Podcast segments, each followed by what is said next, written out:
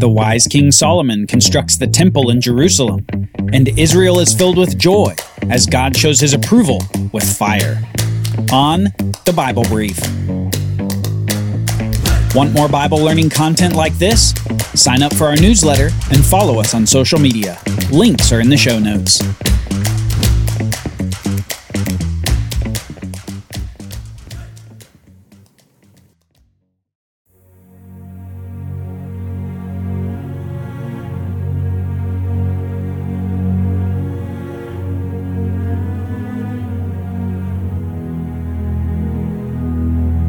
The wisdom of Solomon was known far and wide, as the king became famous by God's blessing on him. He had begun to write his Proverbs, and he dispensed justice from his throne over Israel. Solomon was wearing his father's shoes, and he was wearing them well. Perhaps one might even have whispered at the time that Solomon was an even better king than David. Sure, David had defeated the enemies in the land and expanded the territory, but Solomon? Solomon was the one who truly enriched Israel during his reign. Solomon was famous and successful, but he still had one major accomplishment left undone the most important project of his life. He still needed to begin building the temple of God. His father David had wanted to build God a house, but God had said that it would be David's son who would build him a house instead. Solomon was convinced he was the son of David who would build this magnificent temple for God. So, to fulfill his father's legacy, and in the hopes of fulfilling the Davidic covenant, Solomon got to work. First, he prepared. His father David had gathered amazing amounts of materials for the construction of the temple gold, silver, bronze, cedar, and many other necessary items to begin the construction. But Solomon needed more. One of his first acts in the process was to acquire even more supplies for the construction. And for that, he looked north. There was a friendly kingdom to the north of Israel, led by an ally of David named Hiram. Hiram led the kingdom of Tyre, and Solomon appealed to him for additional supplies. He says this to Hiram in 2 Chronicles chapter 2. The house that I am to build will be great, for our God is greater than all gods. But who is able to build him a house, since heaven, even highest heaven, cannot contain him?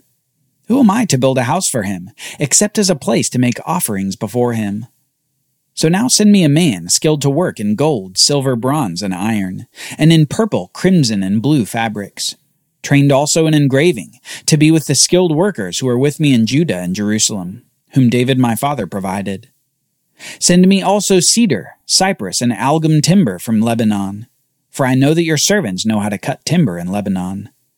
And my servants will be with your servants, to prepare timber for me in abundance.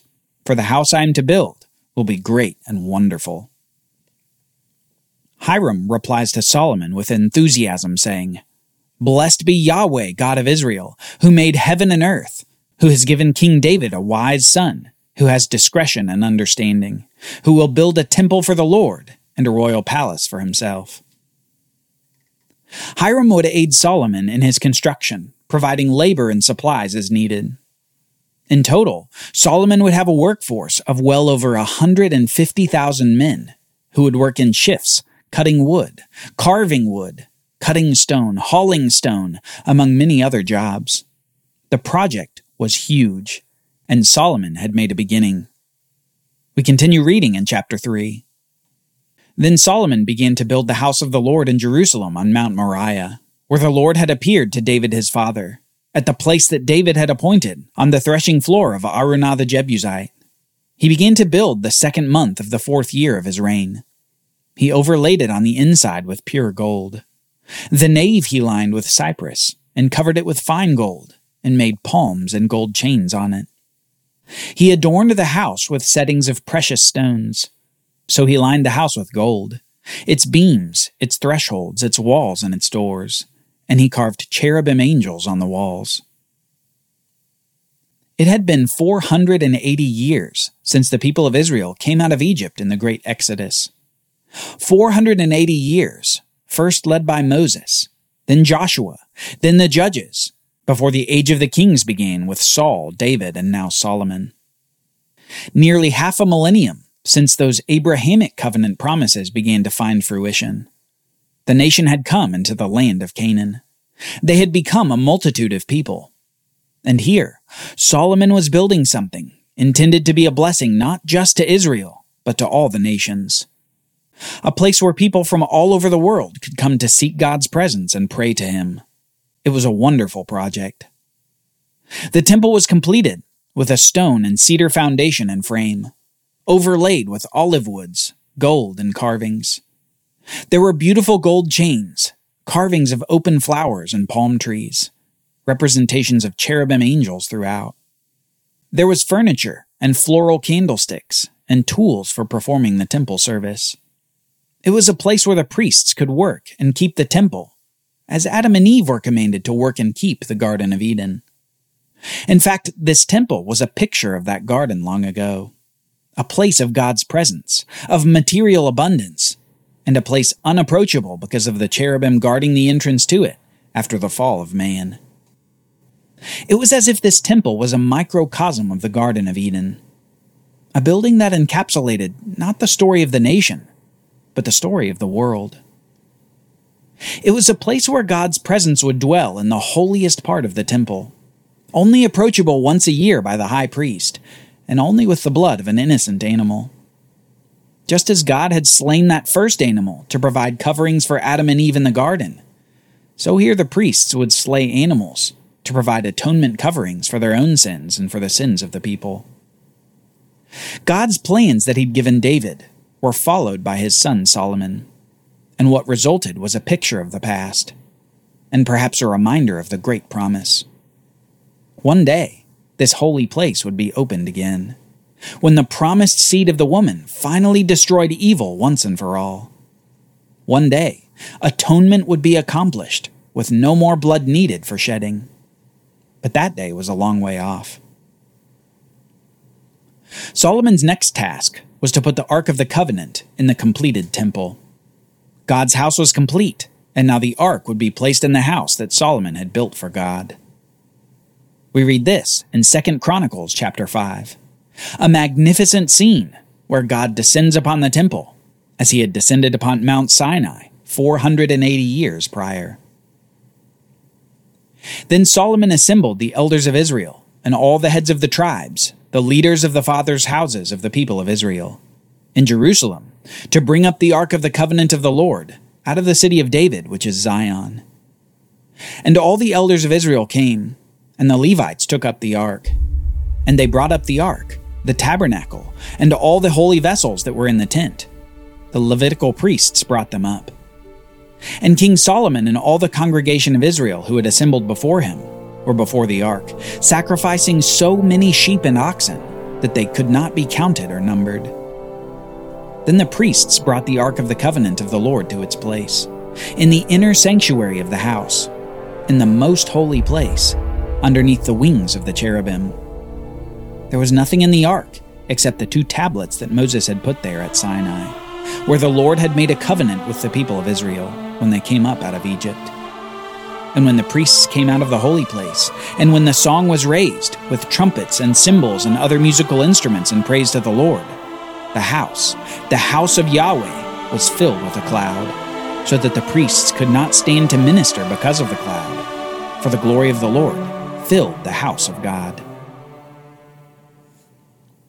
This is an awe inspiring scene of total holiness and joy, all mixed in an ideal worship. You see the holiness and reverence with which they treat the Ark of the Covenant, sacrificing sheep and oxen as the priests carry it into the temple. You also see the joy of singing and trumpets and cymbals, all making music before the Lord. And demonstrating his presence among his people, Yahweh descends in a cloud and fills the temple. The cloud had formerly rested upon Mount Sinai, and here God rested in the temple, in his city, among his people. After this, Solomon blesses God and blesses the people in his joy at what has just transpired but after blessing, he turns to prayer. A prayer where he praises God in his transcendence and for his presence. A prayer where Solomon sees himself as the potential fulfillment of the Davidic covenant promises, and a prayer where Solomon pleads on behalf of the people that Yahweh might hear them when they pray toward this holy temple. We read this in 2 Chronicles 6, starting in verse 12. Then he knelt on his knees in the presence of all the assembly of Israel, and spread out his hands toward heaven, and said, O Yahweh, God of Israel, there is no God like you, in heaven or on earth, keeping covenant and showing steadfast love to your servants who walk before you with all their heart, who have kept with your servant David, my father, what you declared to him. You spoke with your mouth, and with your hand have fulfilled it this day. Now therefore, O Lord God of Israel, keep for your servant David, my father, what you have promised him, saying, You shall not lack a man to sit before me on the throne of Israel. If only your sons pay close attention to their way, and walk in my law as you have walked before me. Now therefore, O Lord, God of Israel, let your word be confirmed which you have spoken to your servant David. But will God indeed dwell with man on the earth? Behold, heaven and the highest heaven cannot contain you. How much less this house that I have built? Yet have regard to the prayer of your servant and to his plea. O Yahweh my God, listen to the cry and to the prayer that your servant prays before you, that your eyes may be open day and night toward this house, the place where you have promised to set your name, that you may listen to the prayer that your servant offers toward this place. And listen to the pleas of your servant and of your people Israel when they pray toward this place. And listen from heaven, your dwelling place, and when you hear, forgive. And now, O Lord God, go to your resting place, you and the ark of your might. Let your priests, O Lord God, be clothed with salvation, and let your saints rejoice in your goodness. O Lord God, do not turn away the face of your anointed one. Remember your steadfast love for David your servant. The wise King Solomon prays in utter humility in the context of great triumph. He has spent the last seven years managing the temple construction and leading the hundreds of thousands involved in this monumental task. The Lord has filled the temple, and the tabernacle has been decommissioned. Solomon prays that God would indeed confirm the Davidic covenant through him, that he would listen to the prayers of his people Israel, and that he would forgive. But he also says something we shouldn't miss. He says, But will God indeed dwell with man on the earth? Behold, heaven and the highest heaven cannot contain you. How much less this house that I have built? Solomon understands that the uncontainable God chooses to particularly make his presence known in the temple, but that he's indeed transcendent above all things. Nothing can contain the God of the universe, not even this magnificent temple. After Solomon's humble prayer, God replies from heaven. As soon as Solomon finished his prayer, fire came down from heaven and consumed the burnt offering and the sacrifices. And the glory of the Lord filled the temple, and the priests could not enter the house of the Lord, because the glory of the Lord filled the Lord's house. When all the people of Israel saw the fire come down and the glory of the Lord on the temple, they bowed down with their faces to the ground on the pavement and worshipped and gave thanks to Yahweh, saying, For he is good, for his steadfast love endures forever. God again comes on the temple with a cloud, in his second attestation that his presence has filled the temple. But more than that, Fire comes down from heaven to consume the burnt offering and the sacrifices that the people had made. Yahweh dramatically displays his approval before the people, and the people celebrate. They bring more offerings and sacrifices to the Lord, and all Israel feasted there for many days. And we finally read On the 23rd day of the seventh month, Solomon sent the people away to their homes, joyful and glad of heart for the prosperity that the Lord granted to David and to Solomon and to Israel his people. Yahweh is with his people. He is in his temple, and he is faithful to his promises. Joy filled the nation as their golden age continued under the great King Solomon.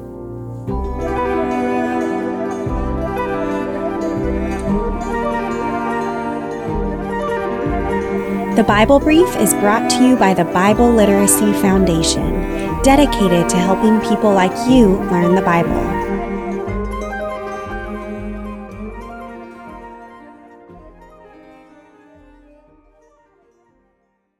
Copyright Bible Literacy Foundation 2023.